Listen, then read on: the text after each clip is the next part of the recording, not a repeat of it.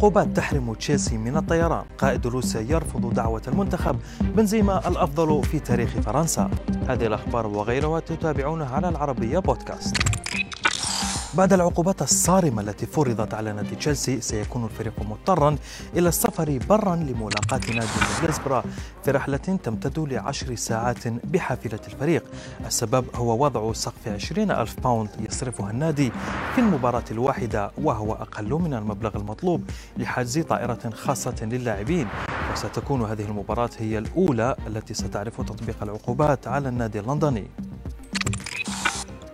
مع اقتراب أيام فيفا في نهاية الشهر الحالي طلب نجم روسيا أرتيم زايوبا إعفائه من معسكر المنتخب وذلك لأسباب عائلية حيث يقيم بعض من أفراد عائلته في أوكرانيا.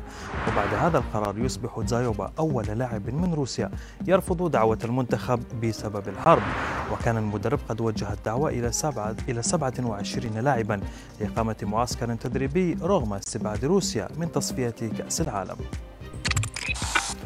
مهاجم ريال مدريد كريم بنزيما لم يكتفي بتألقه أمام باريس سان جيرمان بل سجل أيضا هدفين لفريقه في مسابقة الدوري الإسباني أمام ريال مايوركا. ليصبح بذلك أفضل هداف على الإطلاق في تاريخ فرنسا ب 413 هدفا متجاوزا الأسطورة تيري أونري الذي أحرز 411 هدفا طوال مسيرته الكروية.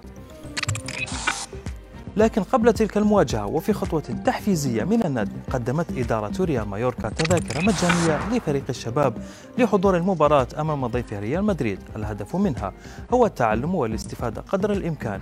لكن هذا كان تفكير الإدارة لأن اللاعبين وبكل بساطة قاموا ببيع التذاكر في السوق السوداء ولم يحضروا المباراة.